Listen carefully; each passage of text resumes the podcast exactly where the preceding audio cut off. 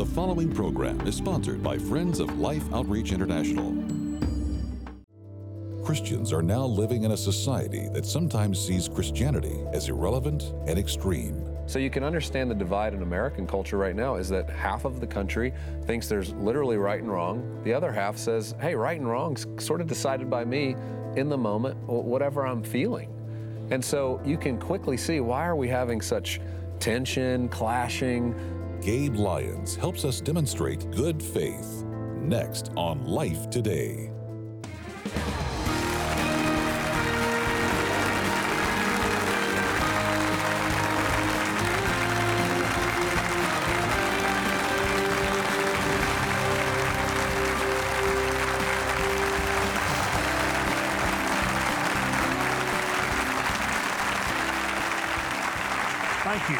And all of you, thanks for joining us. I'm James Robison, and my wife Betty and I welcome you to Life Today. Gabe Lyons is with us. He has a meeting with young leaders that's called Q, and that is for question and questions because there's plenty of them. Here's a book where he took many of the things that he's observed, and along with a very gifted communicator writer, David Kinnaman, wrote this book called Good Faith subheading Being a Christian When Society thinks, or at least seem to think, that as a Christian you're irrelevant and you are extreme. You, you don't matter anymore. Uh, would you welcome the author, Gabe Lyons, who founded Q? We're glad to have you back, Gabe. You're a real friend. Thank you, James. And uh, I think we go back. You, you, you, heard me years ago when you were at uh, Thomas Road Baptist and, and Liberty, right. and you watched Dr. Falwell and me and others try to have influence. And yep. then you saw how sometimes uh, we can perhaps be misappropriated or applied in our in our influence, and it looked like, and this is what I've said, and I wrote in Indivisible, the book I wrote with Jay Richards, that I watched the quote religious right I watched it appear to be an arm or an appendage of a political party rather than a standard bearer to all political parties, candidates, and citizens, because that is the role of the church, which doesn't mean you can't participate in a party, be active in it in trying to always bring it back to center and back to biblical truth as a Christian. That's our responsibility. Mm-hmm. And I was willing to admit that, but you watched it from the inside, right? Yeah. yeah. You saw some things that did concern I mean, you. Am well, I right about that? As a kid, I mean, well, I mean, some things concerned me as I reflected on it later, but I have to say, I mean, I have such respect for you, for Dr. Falwell in my life, because I know God used uh, weekly, I mean, Sunday morning, Sunday night, Wednesday night, prophetically calling the church to engage our culture, which they should. And yeah, and and and I think the only the only things I've learned along the way is just only engaging in the political space mm-hmm. could could be a mistake if that's yes. the only place you're focused, and then right. we have to engage in media, entertainment, education, the social sector. Yeah, but so, don't dismiss yourself from responsibility as to what's going on in the country. That's right, because it determines the future, the policies, the laws that are passed. We labor under them, or we're blessed by them, or burdened terribly by by them. Yeah. So we really need to participate. Absolutely. But we need to participate in all areas, which yeah. is what light does. That's it right. pierces all darkness. That's right. All right. So we're in agreement on that, right? 100%. You're a young guy, I'm an older guy. now, in good faith, it seems like the church, in a lot of people's eyes, have lost the culture war. A lot of people say they have. We've lost, you know, Supreme Court doesn't even make the right decisions about mm simple things like marriage mm or about sexuality. And there's this incredible movement that seems to be saying we're going to redefine right and wrong it would seem to me, as a Bible preacher and believer, that what is being demanded by much of the culture is that we move the standards that God say are reliable, essential, important, meaningful. So now we're either going to move them or discard them. Yeah. Is that what it seems that the culture's saying? That is what's happening. I mean, I think Christians are feeling the fact that they're on the outside of the cultural consensus about a lot of these social issues, same-sex marriage, you know, discussions around gender and what it means to be man or woman, discussions about religious freedom. You know, there's so many of these discussions where Christians for a long time we did hold sort of the power in those discussions. And there was a consensus that we were on the right side of history. And now the whole world's saying, no, wait, Christians, you're on the wrong side of history. Catch up with the times. And as soon as you do, you know, the better off you'll be and we'll all be. And what we're saying in this project, in this book, is, is we as Christians have to maintain our confidence in Scripture, confidence in the truth of God's Word that supersedes what the times say to us. And the principles Absolutely. that God says are important, let's say foundation stones. Jesus seemed to call it building your life on a solid, unshakable rock, even when the storms that are sure to come do in fact come. That's right. And I think we're feeling some of those storms in American life. The church is. Certainly compared to other countries and other groups of Christians around the world, we probably aren't feeling quite the storms that many people are feeling. I think it's important to But it's building. keep that in context. It is building. It's building, and it's a different kind of, of, of marginalization, I think, that, that people are feeling. And I, but I think it's important to walk into that with joy, Mm-hmm. to, to look at this moment as a missionary moment. Like we're It in a new age where we have to put on a little bit of a different uh, skill set, different talent, a different way of looking at the world the way Jesus sees the world and not just assume people believe what we believe or care what we think because they really don't. And that's what the research is showing. They think faith's irrelevant. They think faith really doesn't matter much to their life. Religion's kind of bad for the world. And so as a result, we have to be the church in the midst of that. So the question is how do we do that? How do we do that with joy but also conviction? This is this is one of those tensions that we have to work through. And I think James, you, you and Betty have modeled this incredibly well over the years. That you have joy in the midst of trial, but you also have good faith. You, you actually demonstrate this. You practice what good faith shows up in. It cares for the orphans. It cares for. It's not just this empty religion. Cares for the It- it- overlooked and the forgotten. that's right. And and so a lot of this is just getting back to basics, and I think it can be a blessing to the church to remember that in some ways we've maybe gotten off track from, mm-hmm. from what it looks like to be the church. And some of this pressure is going to force us back into what does it really mean to be Christian? What does it mean to be a citizen of the kingdom of God? Even as I'm a citizen of, of this nation, I have, I have a higher citizenship that I have to recognize and has to play out in my life. Well, I think we've decided uh, sometimes in our world that we want to change what used to be principle. Yeah. Uh, right, we want to change right and wrong. Right. What we used to consider wrong, we want it to be okay. Yeah. Whatever, whatever you feel good about. Right. And there's really not anything wrong Yeah. if if if it's okay with you. Well, 50% of Americans ag- uh, believe that. They, they believe there is no moral right or wrong. So you can understand the divide in American culture right now is that half of the country thinks there's literally right and wrong. The other half says, hey, right and wrong's sort of decided by me in the moment, whatever I'm feeling. And so you can quickly see why are we having such Clash. tension, clashing? Um, where is this problem? And I think for Christians, then the, the way forward is to say, how do I live with my courage and conviction in these principles and understanding what is right and wrong, but still love my neighbor who doesn't agree and doesn't start from this same foundation? That's a new moment in mm-hmm. American life. You're saying in the book that there is good faith and good standards. How we present those to others who see it differently Yeah. and who don't even like the church. Many people who have an issue with same sex attraction, they feel like the church is the biggest problem they've got, That's right. the biggest enemy. They don't like it, they feel like there's terrible opposition and tension. It shouldn't be that way. Now, here's what I contend there's not a single one of us on this planet that's not a sinner that hasn't got weaknesses and we have failed.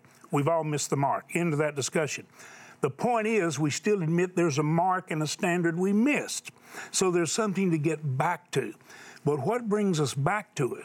Not condemnation and a sense that people don't like us or want us. We have to be able to come with any defeat or area of weakness in our life, any addiction or compulsive behavior that we know simply doesn't line up with mm-hmm. a sensible standard or principles that are undeniable. We need to feel like we can come to somebody who loves us. Right. I get the impression that people have same sex attraction have never felt like they could get that love that their heart is actually crying out for. Mm-hmm. Right. And the last place they think they're going to get it is from the church. And Yeah. too often they've been ostracized and ridiculed even more so than they were at school That's right. or in a public place. Is, am I right about that? You're speaking the truth. That's right. And I think that's what we find today is that the church is the last place someone who's experiencing same-sex attraction or a gay orientation wants to go have that conversation. That They see the church as a pariah. They, they see the church as a place that has, in many ways, preyed on them over, over the years to say, you're one of the worst kinds of sinners.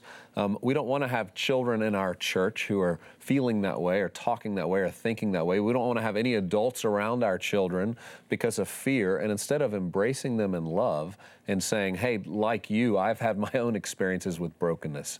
That's the story of being a human being. It's the story of all of us being disordered intrinsically. And that part of the gospel is that it helps us properly order our loves and to know where Christ sits and that our identity is found in Him. But they can't do that alone. And so, in, in a lot of ways, the church has to repent for how we've handled this. Right. We've handled their sin so differently than we do the fact that we've got people sitting in church with all kind of out of control compulsive behavior and That's practices. right. We've got people addicted to various substances or alcohol. They're closet alcoholics. Yeah. They know they're defeated, but they come and sit in church. We don't try to ostracize them. We want to lead them to a better way or a freedom. And we got people who are shacked up together, so to speak. They're living Right. together. Right. And yet they sit there every week, and we don't necessarily try to point them out. Yeah. We want to draw them out and into a right relationship, but they can still sit there and not feel like we're just being branded. Yeah. And something has to happen because here's the deal most of the people watching us on television either have family, somebody in close family relationship, or in their family, or in their neighborhood, or their mm-hmm. community, or someone they're at work with, or someone they know who has this this attraction. Yeah. We would call it, from a biblical standpoint, a challenge and a problem. Mm-hmm. It is missing the standard, and we need to move in a correct way. How we address that person, how we help the father and the mother or the grandparents who have a child in the family that's got this battle, we ought to welcome the fact that they could say, I have an issue, Yeah. and be glad they might call it an issue rather than saying, You got the issue, I don't have a problem, I'm not listening. Yeah. Because that's what's happening, Gabe. They're uh-huh. totally cutting us off. Yeah. Or we've, we've- cut ourselves off. I think we've cut ourselves off. And I think most people don't know how to approach this. They don't know how to balance this understanding of truth and what they know to be right and what they know to be true and true to Scripture. Um, the basic sexual ethic, ethic that sex is meant to be between a man and a woman inside of a covenant marriage. Otherwise, we're to remain celibate. This goes not just for people with same sex attraction, but anybody who's single. We, we all, at one point in our life, were single, uh, and, and one day we'll be single again. So, so we have to understand how to live in this way but we haven't opened up our fellowship to help those who have same-sex attraction know that we need each other. that we need- can love them without approving necessarily the Yeah. lifestyle or the practice and somehow convince them. Now, you've been talking to the leaders in this community, right? Yeah, And Have you been able to convince them that you legitimately care about them as an individual, even though you differ? And by the way, do you tell them that you differ with the practice? Yeah. So when I, I'm in close relationships with, with several people who are gay, there's a And even leaders, right, in the leaders gay in the gay community. Mm-hmm. movement, and and there's clarity on that we have a theological difference about what's best and and what's right. Um, that there's love there, that we're able to express why we have a difference and what you? we think. Absolutely. You've convinced them. Yeah. And are you trying to let them know that you'd still like to see them, from your point of view, freed from what you might see as something that's holding them in some sort of bondage? Well, in my relationship with them, um, they know that that's my desire. That that I have a view that I think what's best for them is to actually find that love not in the arms of, of another person of the same sex, but it's to find it in their relationship with God. It's then to find it in, in healthy friendships that aren't sexualized. Um, and so, in knowing that, they know that I care care for their best but they also know that we can get along even if we have that disagreement that there's other other areas in which we can still be friends. We can still have honest conversations. We can still enjoy time together. They can still come over to my house and hang out with my family.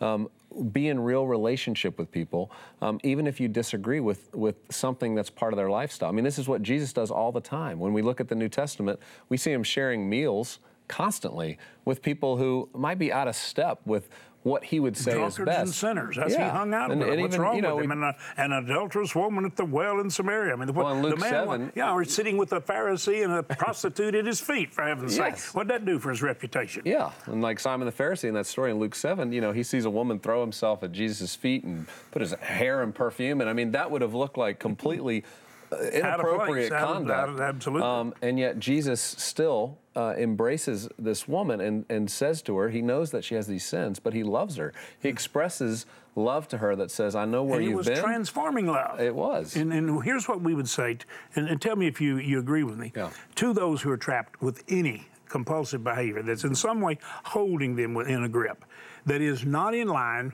with nature's law, nature's God, biblical truth in love, that there is a need to be freed. So you don't have to feel condemned.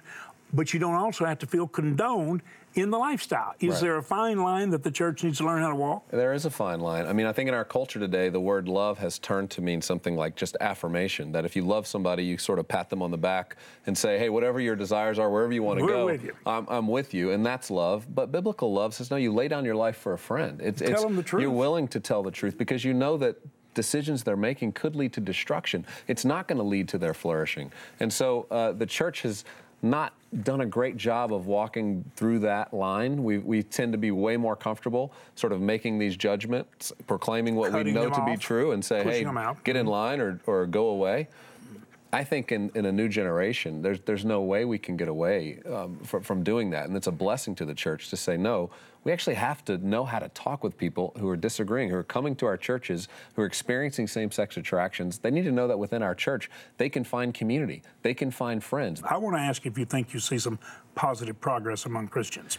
I do. I mean, I have seen in the next generation. a- Progress without compromise. Yeah, absolutely. People who are who are remaining convicted, but are willing to talk about these topics and have these difficult conversations. I know with with Q, we just created this whole uh, podcast series called The Gay Conversation, where 25 voices, evangelicals, Christian leaders, some who have same-sex attraction, some who disagree with us, came together to say we got to have a real conversation about that, where we're not compromising historic belief, but saying, hey, we need to do better and here's how we should think about this well. And, and so I'm encouraged that people are willing to talk about it because for a long time, people have tried, tried to basically avoid this topic. You know, if we could talk about this kind of topic in a, in a reasonable fashion, come to the table of reason in love for the benefit of all, maybe we could get Congress to the table of reason. Yeah. Now, that might be a Yeah. stretch, mightn't it?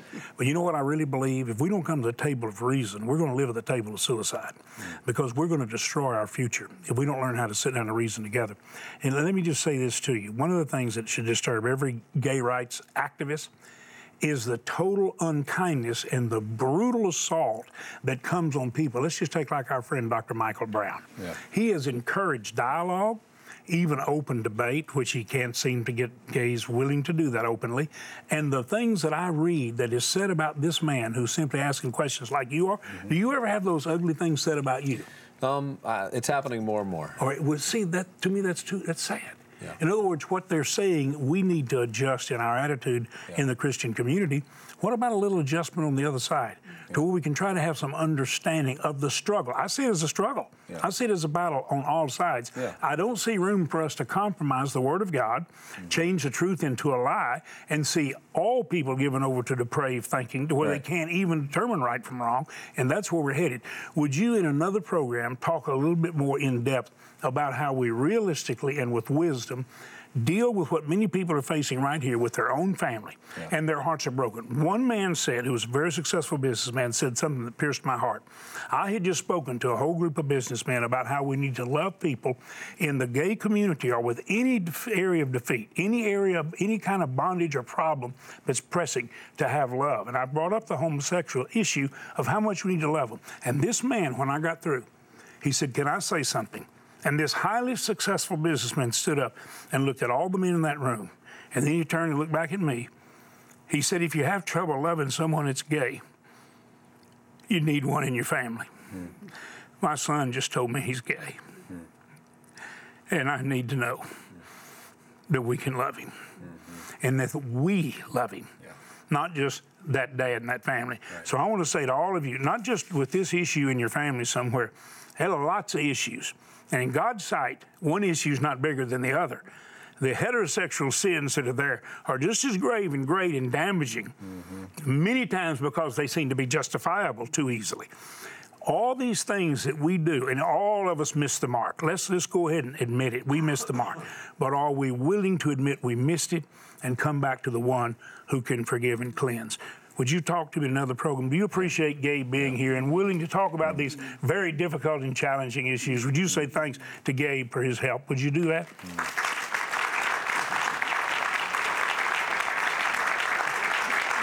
Gabe, one of the things that the viewers of Life Today are incredible about is looking out and seeing a very real need. And with love and legitimate compassion and expression, they reach out with the arms of God. I want you to look right now, and I want you to see if this isn't a place that you're anxious to reach out with love and say, I can correct that challenge. Watch. Just a few minutes ago, we rolled into this village, a very small village. I asked how many lived in this village, and an estimate of over 500 people. Then we asked any women that had lost a child to come over, and here they are. This group of women have lost over 150 children. It's not a club you want to be in. It's just not right. They died because they didn't have enough food. Nowhere in our world today should women expect to lose a child to malnutrition for lack of food. I just went past each one of these ladies and asked them individually to show me how many babies they've lost. To lose one child would devastate you for life. But these women together have lost 150, many five, many over five. I went one by one and looked each woman in their eye and held the fingers of the number of children they lost. And I said, Please heal them, Lord, and please don't let another child die in this village. She's lost eight children. I mean, can you see in her eyes? We, as a body of believers, are for justice. And part of justice is making things like this stop, making the death cycle in a village like this stop. And if we have in our ability to change something, we should do it. We must do it and be a part of making this cycle end. Betty, when you see that and you listen to Janice, I wish you could know Janice and just see the continual flow of God's love. And when you see what she's expressing for these precious women, I can't even imagine anyone watching not saying, I want to help stop that. I want to I want to save some of those children for those precious mothers. Well, you know, James, loss of a child is devastating. We know personally. We lost a child. And it breaks the heart of a mother to lose one. I can't even imagine that one woman that lost eight. Why though? Because of a lack of food and the, the starvation. And you know, there's some things that happen that we can't change, we can't do anything about. But this is something we can make a difference in. We can change the lives of these mothers and their precious babies. They can enjoy their babies because they have the food they need to eat. Won't you join with us and let's reach out and help these mothers to help their babies? Please join with us. You know, Betty, you referenced our daughter Robin, and I'm going to say this, and I know this, I'm positive about it. And by the way, thank you. Uh, it's been three years now, and uh, you'll have no you no way of knowing how much just your care and your prayers for us means to us because it's it's a tough journey. But I promise you, I know this. Had we looked at the television camera and said, "Our daughter's fighting this disease," and if you would just do this, if you just do this, our daughter would be well. There's not a one of you that wouldn't do it. I know you would have, because you would say to Betty and James, "We love you and we're going to help you, and we'll do it." and you would. Okay, now listen to me. We couldn't find a cure. The miracle didn't come for our daughter. This is a miracle that's 100% guaranteed. All these little hungry children need is the nourishment and food. It's a positive, 100% effective cure. Express my love if you will simply enable us to put the food in the hands of those missionaries and relief workers, they will deliver it to those children, those families in love, and their life will be turned around and saved. Now, here's the beautiful thing that God does. Several of our donors said, We'll match whatever people give for 50,000 of those 400,000 that you have to raise the funds for. That means we'll double the effect of what people do right now. Would you do this? 30, 50, or 100 would enable us to feed three, five, or 10 children for the next months with what these friends are doing, it will double that amount. Three to six, $50 goes to not five, but 10. $100 goes beyond 10 to 20. A hundred. $1,000 goes from 100 to 200. Would you right now go to lifetoday.org and take your bank card and prayerfully make the gift God puts on your heart? No gift is too small because we're giving life. Father, I pray everyone watching will simply be moved by your spirit to give what you put on their heart and that you've enabled them to gladly do, to cheerfully and joyfully give. In Jesus' name. Thank you. Lifetoday.org. Use that bank card like a check or dial the number and make the gift God puts on your heart. Thank you so much for doing it. And thanks to our friends for matching your gift because of the love of God. In remote and impoverished areas of Angola, Africa, families are suffering. Crops have failed. There is no food. And those hit the hardest are the children. In response to this crisis, Life Outreach has received a 50,000 Children Challenge that, with your help, will feed and minister to 100,000 children over the next few months. With previous food reserves gone and Angola facing a severe food shortage due to crop failure, this challenge could not have come at a better time to help replenish supplies for the feeding programs touching the lives of children across Angola, Mozambique, and Sudan. The 50,000 Children Challenge means more children can be saved, and your gift will have a double impact, helping to feed twice as many children. Your gift of $30 to help feed three children will now be double to help feed six children. Gifts of $50 to help feed five children will be double to help save 10. And gifts of $100 for 10 children will be double to help feed and care for 20 children. And with a gift of $1,000 or more, you can double your impact to help feed 200 children and also request the Majesty bronze sculpture featuring a beautiful buck in regal stance, reflecting God's presence and majesty in all the earth. Please call the number seen here, write life, or go online today to lifetoday.org and make your life saving double impact gift today.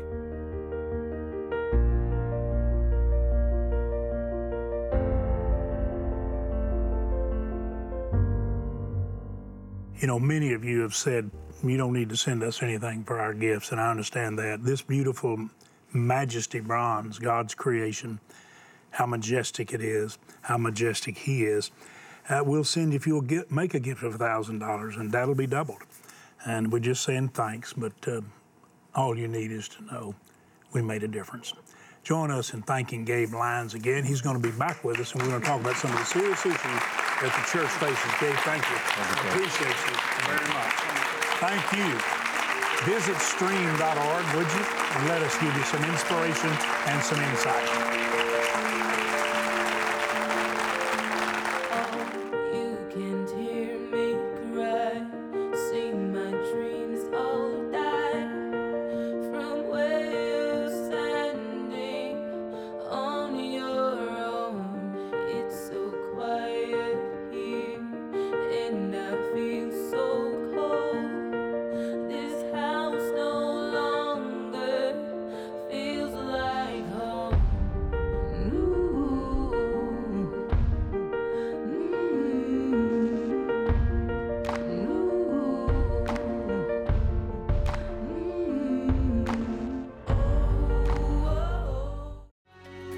On Life Today, inspirational author and speaker Christine Caine challenges us to change our posture so that we can move past our past.